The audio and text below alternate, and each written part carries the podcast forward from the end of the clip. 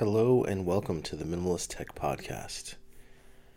I have been decluttering now and organizing now for what seems like many years. I need to go back and check at least to the start of this podcast, and I certainly have been working on it before that. So this is a multi year journey for me.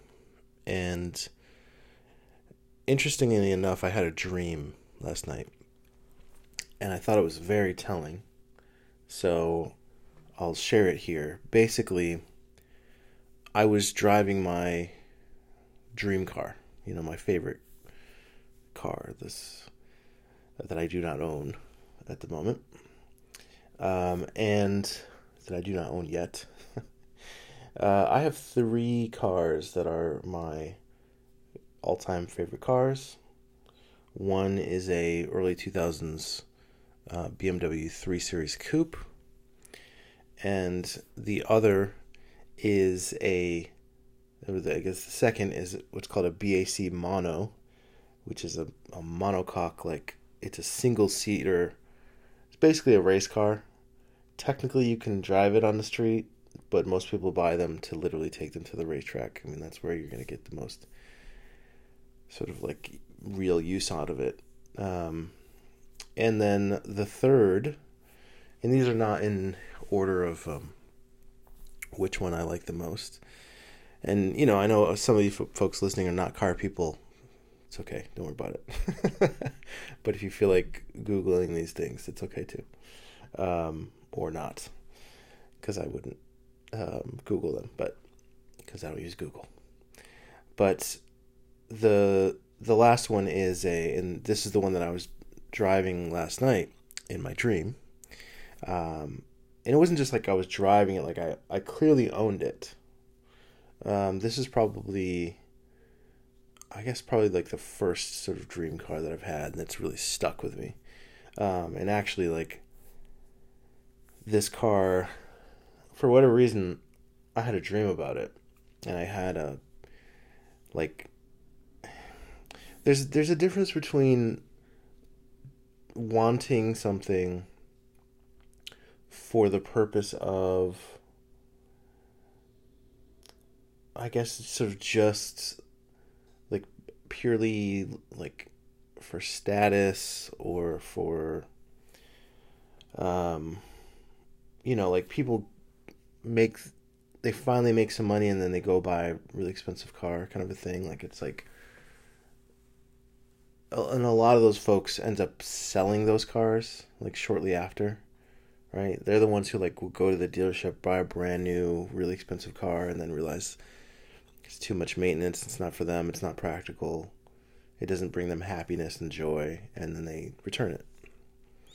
For me um, these well for me and then the other way that you can look at cars is like to truly actually have an appreciation for the experience of driving. And that's what so so you start to look at the vehicle as like a piece of like engineering, like just something that's really well engineered. Um, things are put together in a way that serves the purpose, which is like for B- these early BMWs, for example, literally the company motto is to make the perfect driving machine. Um, I think that's word for word, but um, something very similar if, if, I'm slightly off there. But to create the perfect driving machine. So if you look at these cars, that like it, you can tell that that's what their mission was, and because it's just how the cars handle, like literally, like if you're sitting in the car, your view is almost completely un, un, unobstructed. Like certain cars you drive and there'll be like a blind spot, right? Like if you look over your shoulder, like there could be a vehicle that's like in, you know, sort of on your side a little bit back. Um, but you wouldn't see them because you're in a blind spot where it causes these issues where like somebody tries to turn into a different lane, there's a car there, and then you know people beep and get angry at each other. It's a dangerous actually thing. But um, this car like has no blind spots. Like it's just it's like the opposite. It's like you can just look and see everything. it's it's just amazing, and the way that the instrument cluster, like exactly how it's positioned, or the way that the sort of climate control and radio is like slightly tilted toward the driver, you know, and it's just all within arm's length. So it's purposefully designed to be for everything to be exactly where it needs to be, you know. And there's just one little tiny thing about the engineering of these types of vehicles where they're just you know, they're just purpose built, I guess, for this experience. And I didn't know, I didn't mean to make to go on about cars for too long, but I figured I'd just take a quick detour here. We'll get back to the minimalism stuff because it's all relevant.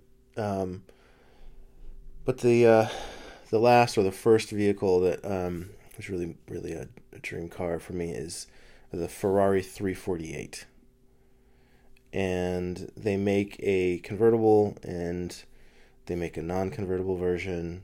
And this is by the way this is like a ferrari from the 1990s like the early 90s i think they started making them in the late 80s and then stopped in the 92 4 or something like that um and then i think it was replaced by the 355 anyways the point is um like normally I think I want the hardtop, but in my dream I actually had the convertible version.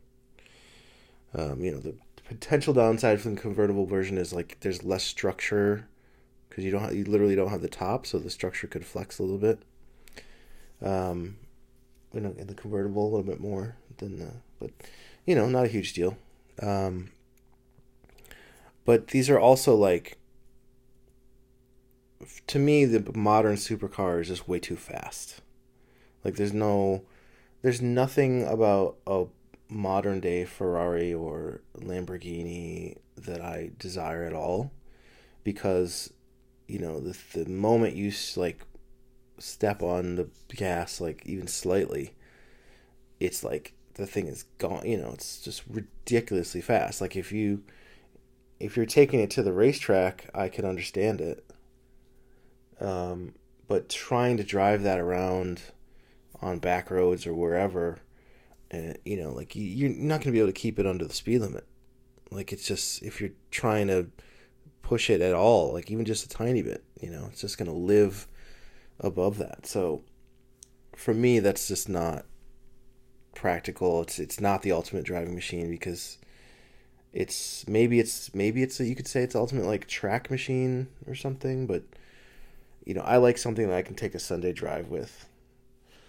Like that's really like what where the joy is for me. And so these older vehicles have less power than the new ones, but they're still like very snappy and responsive and they give you a lot of like tactile feel like you know there's the just the driving and the noise and everything is like sort of like purpose built for to have a really great experience between you know 45 miles an hour and and let's just say 60 right? Because if you're going back roads that's the limit.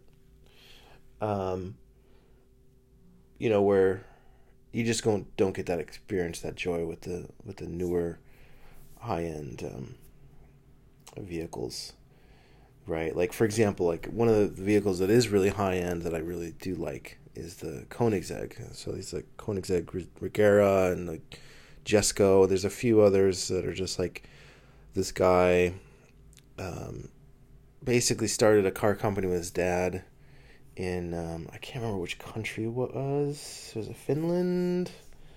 Probably getting that wrong. Um,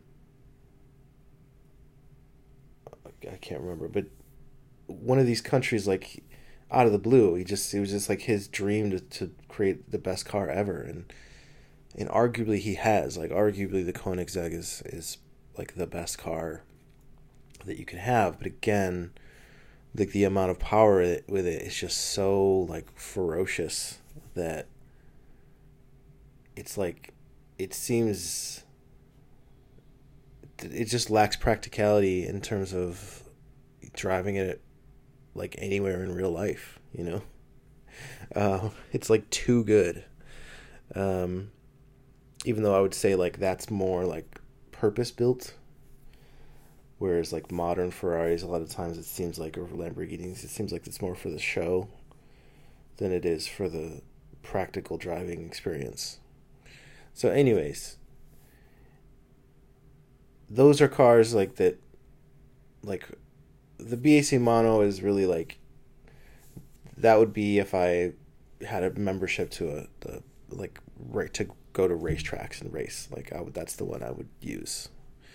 Um, although, even though you know the the the three series is also like a super capable track driving experience. You know, it's just like there's just different classes of, of vehicles, but BAC Mono, if you ever see it, it's based on a Bjork video called "All Is Full of Love," where if you know like like Bjork is like basically like a machine. She's like an android in it, and she's like making out with another android in this video. It's it's really interesting video.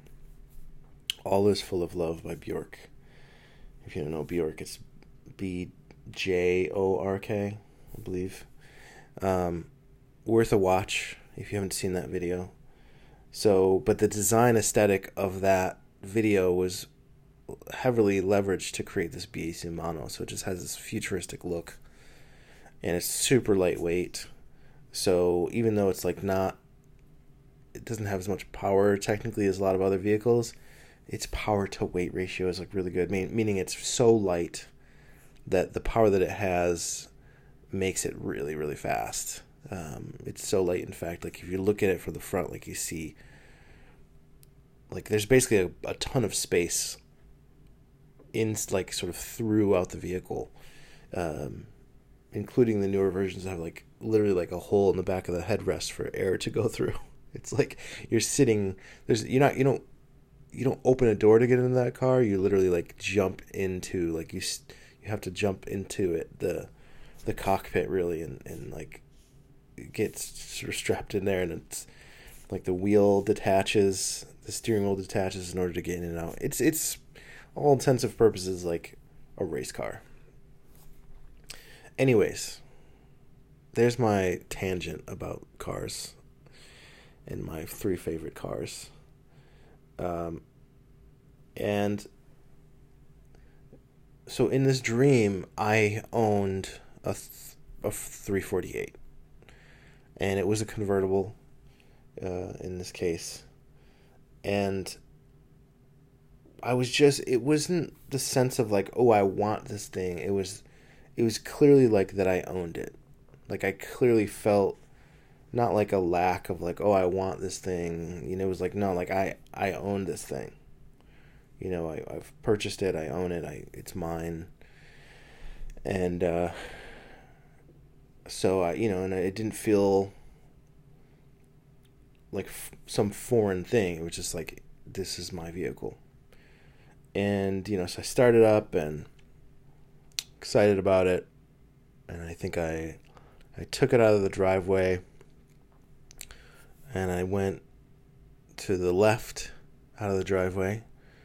And maybe you know certainly less than a mile even less than a quarter mile maybe then i take this i'm about to take this right hand turn to get onto like the you know to start to get onto like the main roads where i can pick up a little speed and that sort of thing. But there was papers that had like a paper had flown out of my car. I, I had papers on the passenger seat floor that had flown up and out of the car. So I had to pull the car over. And literally, so I had to just stop the car, get out, walk over to this field where this paper had flown out of, get the paper, you know, and get back to the car. And I, I walk around to the passenger door, and there's papers like spilling out of the door sill.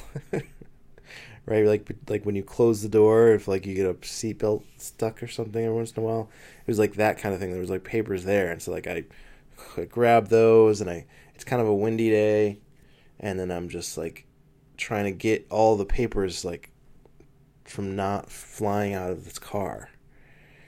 And I recognize that they're like they're out of order, they're not really like organized very well. And they're they're um yeah, they're, so I, like I I'm basically trying to put these like organize these papers and there's just they're just not like I have to like you know when you have too many papers and they're disorganized and you just end up throwing them all together even though they don't belong together right? And you're not really helping the situation you're just containing the situation. Like that. And then I remember like wanting to open the trunk to put them in the trunk so that they wouldn't be in you know like where the air was. And it's like if you know anything about these like Ferraris like basically they're mid-engine. So the men the engine is in basically like the back of the car. And they do have a small trunk.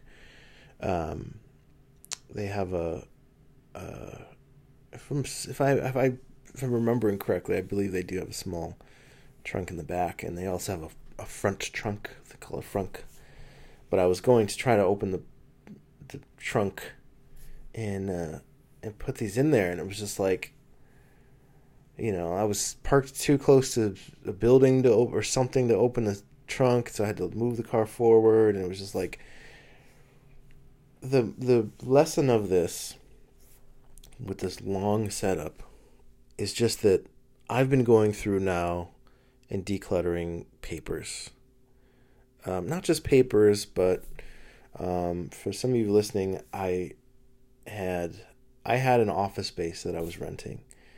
And I basically sometime last year, I don't remember exactly when, I decided to get rid of the office space. I was working from home and it wasn't I could have kept the office space, but kind of having like going back and forth and I feel like I had a lot of stuff there and I had a lot of stuff in my house and I was going through this decluttering process and I had created enough space in my my house that like I could bring you know, I could basically bring all the stuff from the my office space and set up like a home office.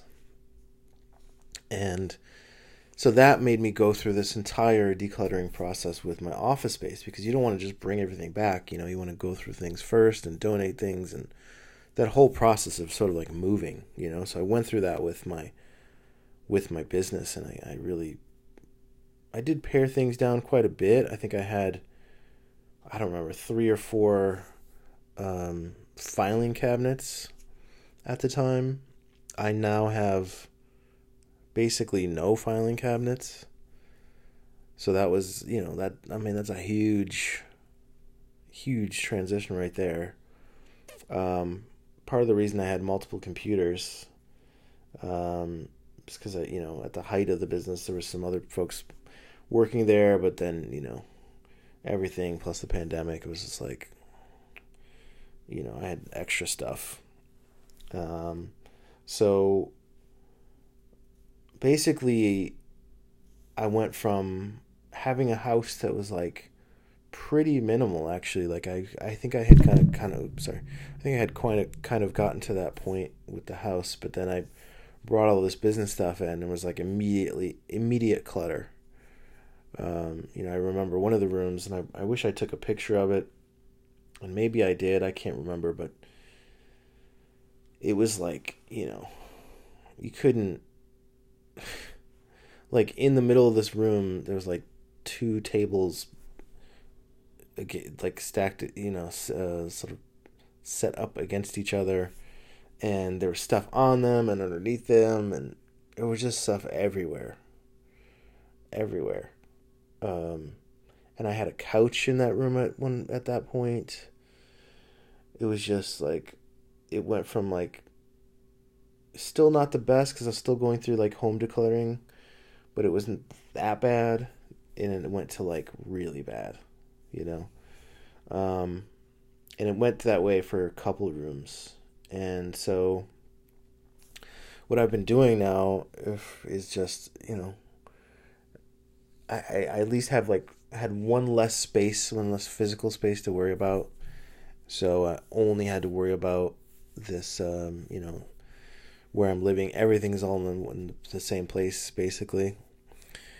So you know, I just continue to go through things that when I have time, and I was working full time, and but still, you know, finding some time to to declutter, but kind of slowly here and there, and you know, have the podcast to to of document things and motivate things. And um, and I've finally gotten to the point where the room that was the worst after um, you know after all that bringing everything home from the business is now almost the best room. Uh, it's it's to the point where there's not no clutter but it's very close it's very close. I have a whole, um, I have a sort of section of things I need to actually donate now. Um, you know, getting rid of those. I got rid of two business chairs that were sitting in that room recently, and and that just like opened up.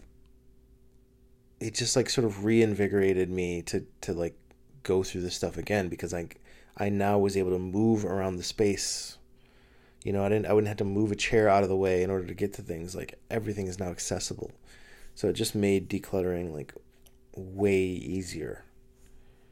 And um so so I you know, and I have my work computers in there and I sort of I've built this application that I use. Um, I'm thinking about maybe putting it online. We'll see, but it, it works locally on my computer where I set aside just the videos that I I want to watch, and um, so that I don't have like access to typical YouTube and that sort of thing. You know, I don't have access to things I could just stream. It's just like I have a set list of videos I can watch, and that's it. And so, you know, put on a video and just have that in the background and just declutter. And man, I got a lot of stuff done, but it, it also is like, as I'm decluttering, I'm recognizing that a lot of the things that I owned or had created, like for the business, I had a lot of marketing material, you know, pamphlets, flyers, you know, business cards. Um, and then I also had even like physical things that I either planned on using for like marketing purposes, like a like a display piece, or something I was planning on selling. Like I had a lot of variety of that stuff, um, and it seemed like, not seemed like it's just sort of recognition of, of I didn't need. How can how can I say this? The business was never focused enough on a single product or service. Not that you just need one for any particular business, but it just depends on what really makes sense for your specific business. And like essentially there was a lot of stuff I just didn't need. I just didn't need a lot of it. Some of it was good, like you know when I was selling a certain product, like those flyers came in in really handy it's not like I handed out a ton of them. It was just more like, you know, when I'm talking to a customer about services and products we provide, and like having that thing that they can look at, at and look through is like helpful. It was helpful. Um, I think business cards wise, I don't know how many business cards I really used. You know, business cards are kind of a thing of like, they still exist and some people use them. It depends culturally, I suppose, like you know where you live, how important the business card is. Here, uh, you know, I don't know. People connect with each other on LinkedIn or uh, other places online. Seems like it's less of a thing. Um, but I, I, you know, I did, I did carry and use business cards, so they did come in handy.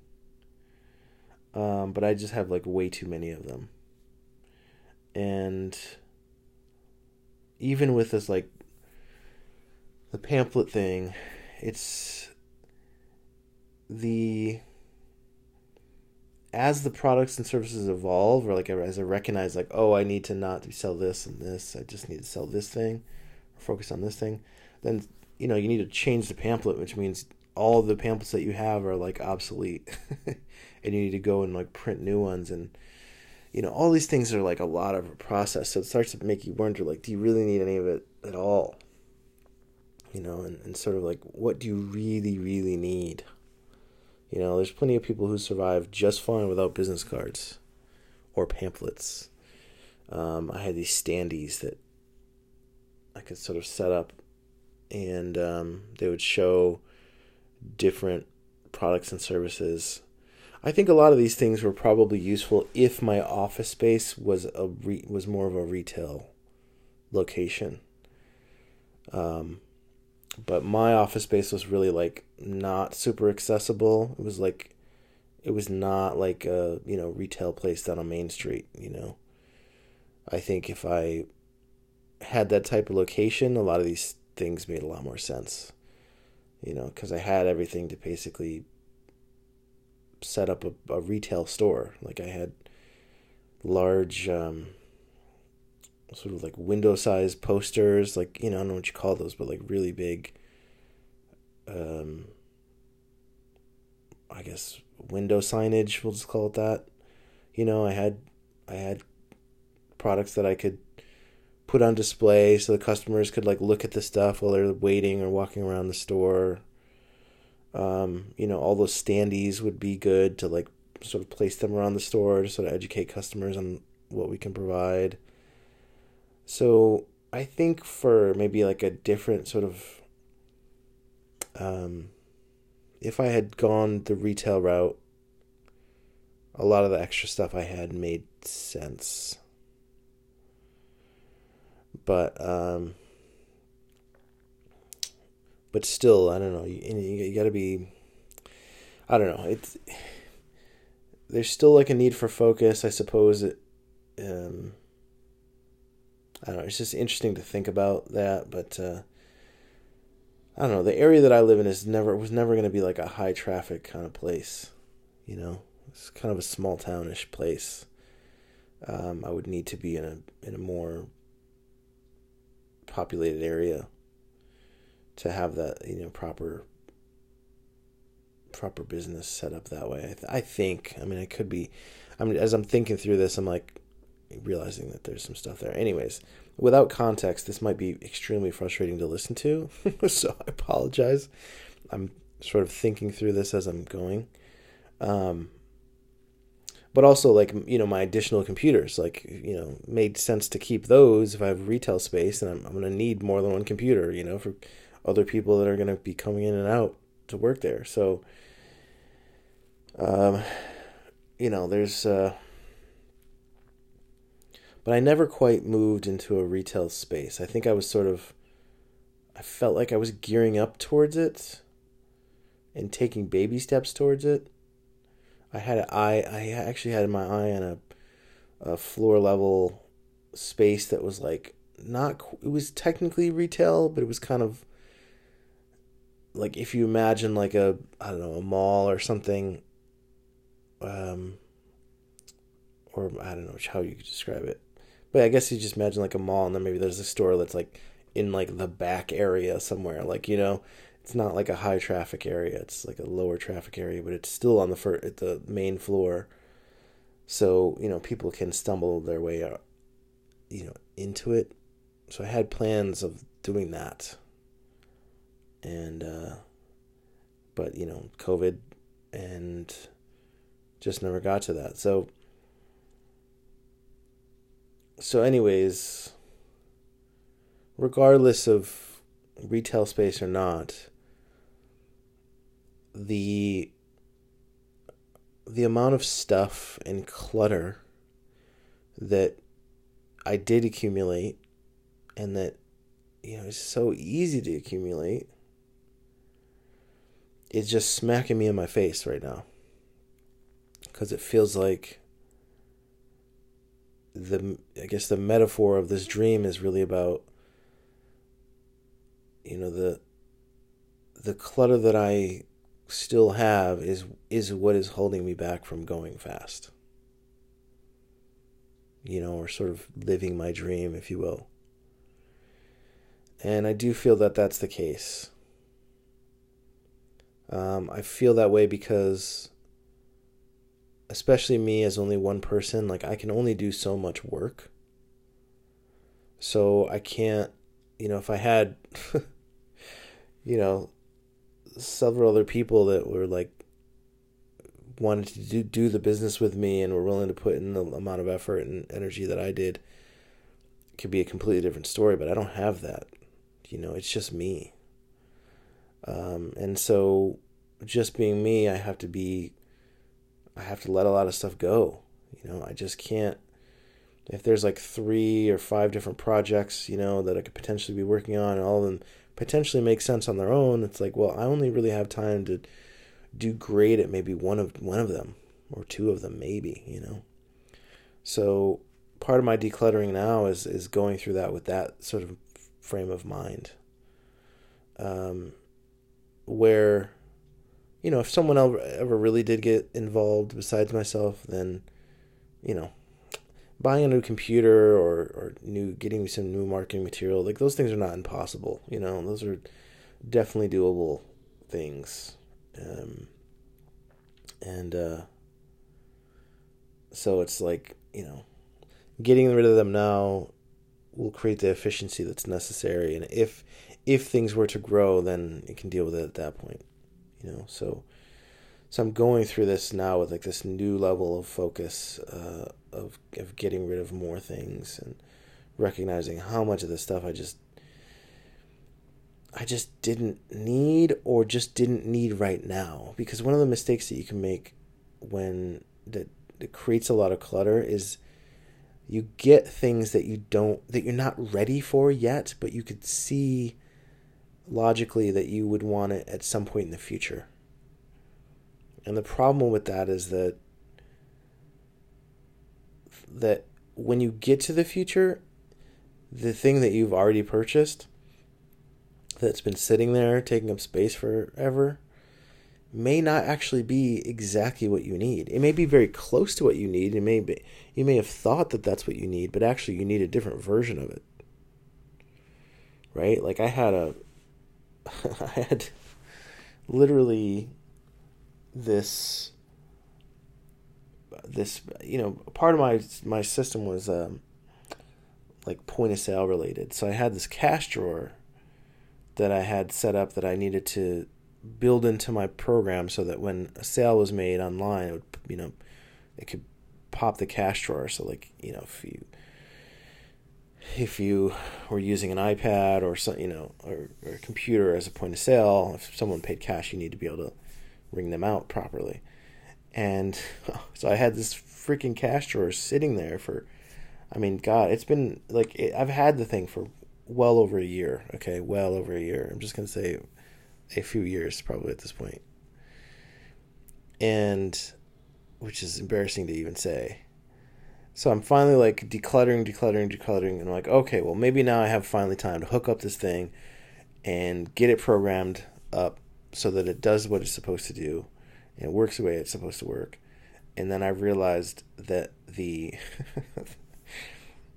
the way you set these up is you hook them up like through a, a printer because the printer is connected to the internet and then the drawer is connected to the printer so that the, you know the the command comes in through the internet to the printer and then it, it gets passed into connected devices in this case the cash drawer so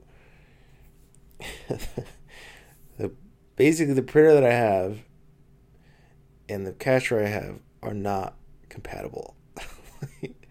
like or at the very least I don't have the right cable to connect the drawer to the um, printer. And the other part of it is that if I'm going to sell these things in like a package, like I wouldn't necessarily use that printer because it's a quite expensive printer, and I wouldn't necessarily use that cash drawer either because of you know the cables that are included in it. So it was like, yes, I finally I wanted to get to this point where I could build the system, you know, complete this part of the system that I was building. And I had kept these things so that I can get to that point and then I realized oh these models are not the right model that I would use anyways. And then it's like, well, I had built this whole e-commerce thing and it's like, do I really need the printer? Do I really need the cash drawer? What of these things do I really need into the system? Like, you know, this is this is where it gets really good to have um, like a, a vertical market that you're targeting because it's like you know if i'm only if i'm fo- going to focus my businesses on creating these systems specifically for like let's say like um, used car dealerships to continue with like the car theme right that maybe have a um, and maybe they they either have a repair shop included or they don't. You know so sort of picking one to start with and then building a system around exactly what they need. So then you know okay well we definitely need a cash drawer or we definitely don't right? It's like which things do we need? At what point? Um, when i was building something that was more sort of general because i had been working with many different types of businesses up until that point so I could see what the needs of many different types of businesses were. And so I was building a system like based on that. And um, you know, it's a it's a whole thing. I think because I feel like there's a certain amount of business fundamentals that I was I was trying to master also, and build systems that that sort of complement and assist with those challenging processes. Like I wanted to take all of the business consulting experience that I had and put it into this application. And, um, you know, it's just like, so, so the thing is, anyway, so even if I decide, like, oh, okay, I'm going to, you know, but these are things I need to think through first now, like, before I go out and buy certain things or whatever. Like, you know, I want to think a little bit more about, like, okay, what's, what is the ideal situation here? What is my vertical market here? Who who is my ideal customer here? So that I can have a you know because once you have an ideal customer, it just it helps so much in so many ways because then then you can say no to some customers. Like I remember one time I had a customer I, I, I signed up like a bowling alley customer. Right? Sort of randomly someone who knew somebody, they knew that I provided certain like merchant services and I got connected with them and you know helped them with their with their credit card processing. But ultimately, like I don't know the bowling alley business that well, you know? There's certain systems in place that make sense for that environment. Like you could just focus on the bar, like they had a bar, and build something really great for the bar, which is like bar, you know, drinks plus like bar food, you know. But then the system needs to be able to sell people like access to the bowling alleys themselves, right?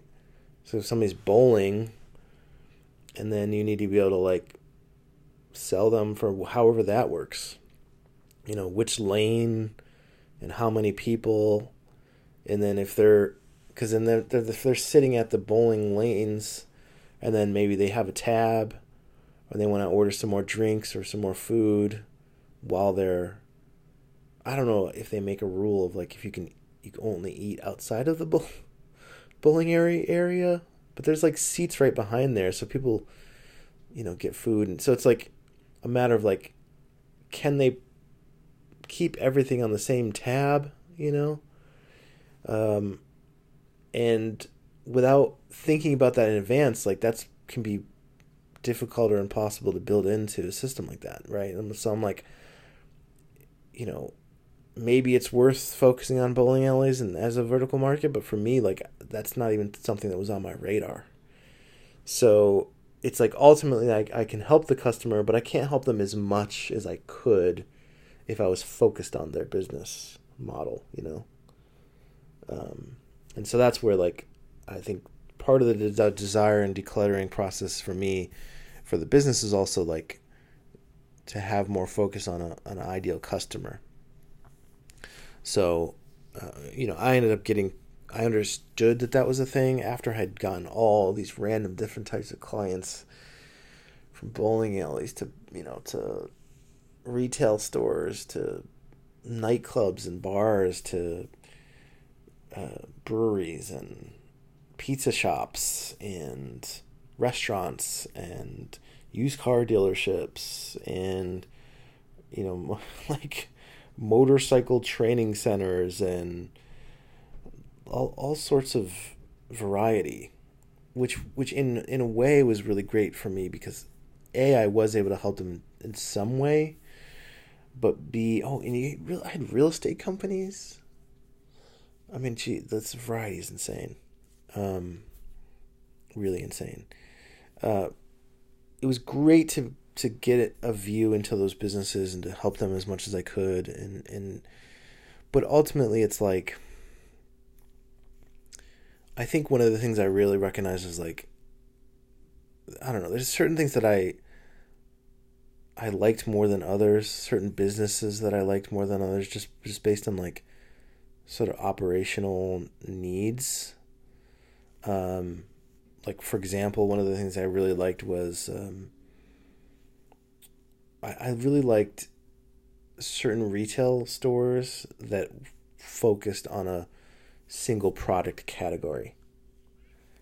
Right? So even if they had um, you know, 100 different SKUs, like 100 different products they were selling, they're all you know, the same type of product, just different sort of flavors, right? Like for example, like if you think of like a liquor store or something, it's all the same type of product it's just, but there's many different SKUs.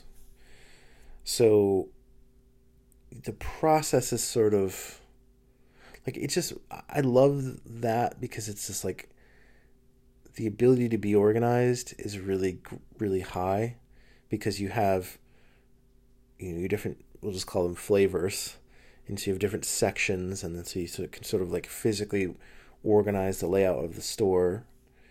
Um, and then also like you decide you have shelf space and you sort of dedicate a certain amount of shelf space to particular products based on how much they sell.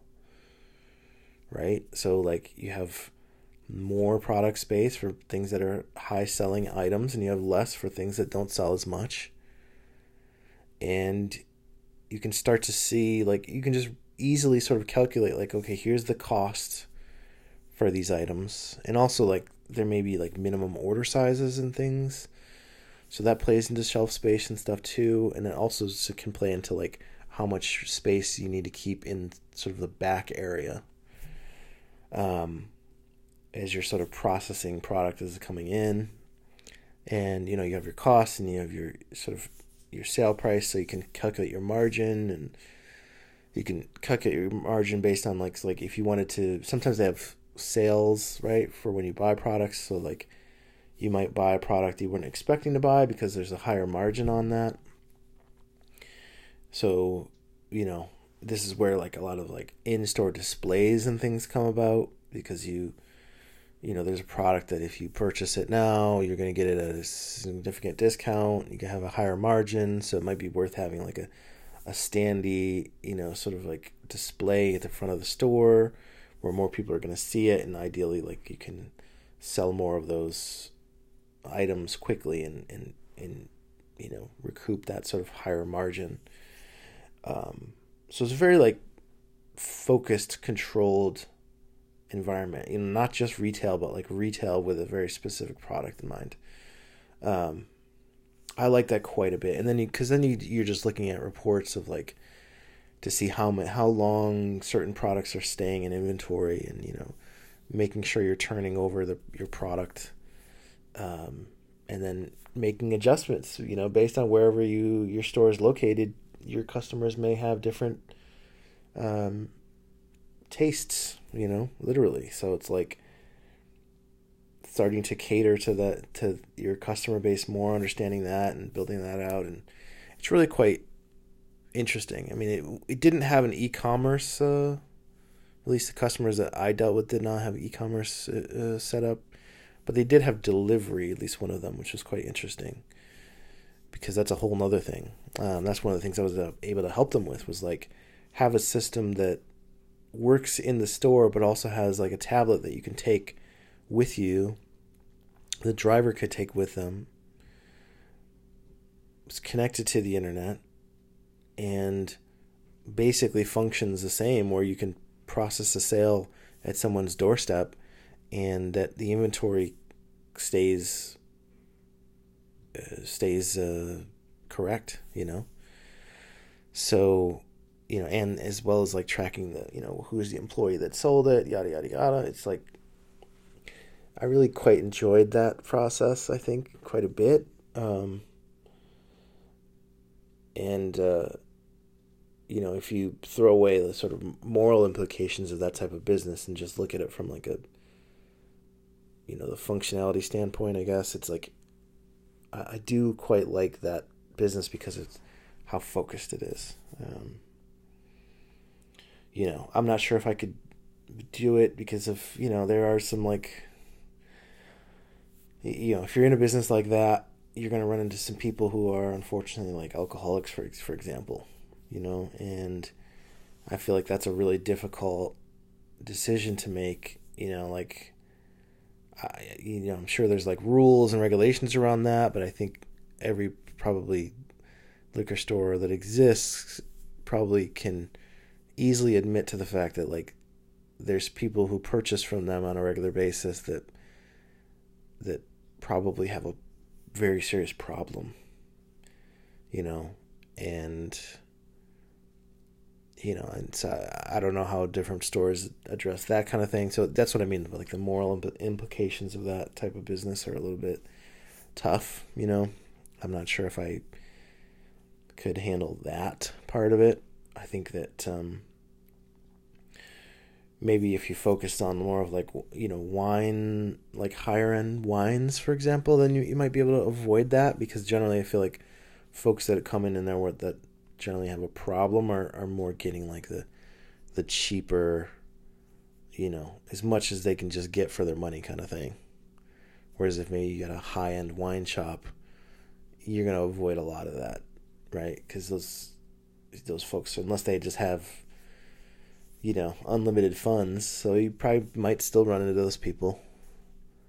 Um, but uh, maybe there's a less likelihood of that. So that's kind of interesting. That's I mean that's sort of like a micro high end wine place. I don't know. Anyways, I'm I'm really getting off on a tangent here, but like but you can see like the thought process of like I basically went out after consulting and, and selling a bunch of point of sale systems and different things and decided like, oh, I think I can build one of these things on my own that's better. And I wouldn't have to like rely on some other company providing this stuff. And um, and I was able to build out a lot of it, uh, but I wasn't able to finish and I think part of the reason what I wasn't able to finish is not just COVID, but I think it was just a lack of um, focus in terms of like administrating the business. You know, like I said, like it's like you're building the product at the same time you're creating the marketing material. I mean, that's that's really tough. You know, because then you're gonna have to change the marketing material anyways, so it's like almost like double work. So so a lot of what I'm going through now is like getting rid of the marketing material. Getting rid of some of the products that were that don't actually fit. You know, and as I'm doing that, things are getting more and more and more um, not just decluttered, but it's like if I'm going to sit down and work on this, there's a big difference between me working on one product and service or me working on multiple. Because when I'm working on multiple, then I'm like, you know, each day becomes a question of like, well, what are you going to work on this day? You know, and nothing gets like the full attention that it needs to really break through. And in, in order to break through, what it really is all about, I think, is just, is so that like you know who your customers are you know you you have like so when you're you're creating things and when you're improving things, it's because of your customer feedback. You know, and I just recognize like I can't do restaurants and auto auto repair centers and real estate places, you know, and retail places at the same time. Like I just can't provide them all with a great experience all at the same time. So I started to let go of a lot of those customers and and really just like pare them down to the point where it's almost like it might make more sense for me to just create my own retail business or whatever business I'm so that I can test out this application fully before I allow other customers in. And that's sort of where I, I sort of ended up, but I I ended up there but then like mentally but still had all the clutter of the stuff and the paperwork and the yada yada yada yada yada. So now I'm just going through the stuff and the paperwork and the yada yada yada yada yada, just to get down to the point where I can just start to work. And as I'm as I'm decluttering, I'm trying to make a final decision on the ideal customer type, so that I can focus on one customer type. That's it. You know, because I can see I can see like success where it means something like it doesn't just mean that you have paying customers and you have a certain amount of paying customers because you also have to recognize like you do have to have a plan in place in advance in, in my opinion. Like if you're going to sell soap for example you got to know how many how many bars of soap do you got to sell to make X amount of dollars in profit. You know? And then so then that drastically changes like how you're going to orient your business. Or if you're going to just sell this piece of software to other businesses, how many how much money do they need to spend every month and how many customers do you need to have to to you can get to a point where you're really you know comfortable and you can just focus on growing the business. And it's like it's it's a different mindset of like it's not because you're just you're you're focused on the money. It's almost like focusing on the money makes it harder, at least for me. Like for me, what makes sense is like okay, if I have a a, a vertical market, which isn't which is just a term which means like I work with these types of businesses. Right? Let's say I take car you know, used car dealerships or, or um, I mean, there's so many options, but let's say I, I do that. Like, it's like, am I building tools for them that are really useful for them? You know, the people that go into that business and work on a day to day basis, who are they? What is their role? And what do they need? And, and, and am I creating something that's actually helping them? you know, there's some area of frustration that like now they don't have to deal with because of some solution I've now built into the software. And knowing that you're in a scalable vertical market, when you build that, then you build that for all of your other customers. So the more the more cool stuff that you can build for the very specific market or you know customer type, the happier all the customers become. And then be, then they become advocates. And then they start telling their friends like hey actually i use this piece of software here and it's just really good man. It's like does this this and this and i have this you know this guy that you know you know he listens to the things that we need and like sooner or later that stuff just shows up and just keeps getting better and better and better you know that that's sort of like the ideal place i want to be in and um, I think for me, I just really struggled to identify the vertical market that made the most sense. And I still haven't quite made that decision. And that's where I am stuck, I think. So I'm just continuing to declutter and hopefully that will like avail itself where I recognize like, oh, I really want to be focused on this type of business. because I I've built a product that's like designed to scale. I could easily have a thousand customers on my on my software application, like no problem. From a technical standpoint, like it it will handle it. It will scale. I built a scalable product, and uh, but but you can't be scaling in multiple directions at once, and you're gonna fall over. you know. So yeah, and uh, so if I can't figure this out and declutter the point, then I'm I'm not gonna go fast, you know. And it's like literally, I'm not gonna have that my dream car, like because of uh, this sort of like clutter. So, wish me luck as I as I really get deep now into the de- decluttering process. I mean, I'm really I'm really into it. Things are starting to look like actual minimal spaces after a long time of working at this. And it ain't just about the space, it's about the intention. And so, yeah, wish me luck. Cheers.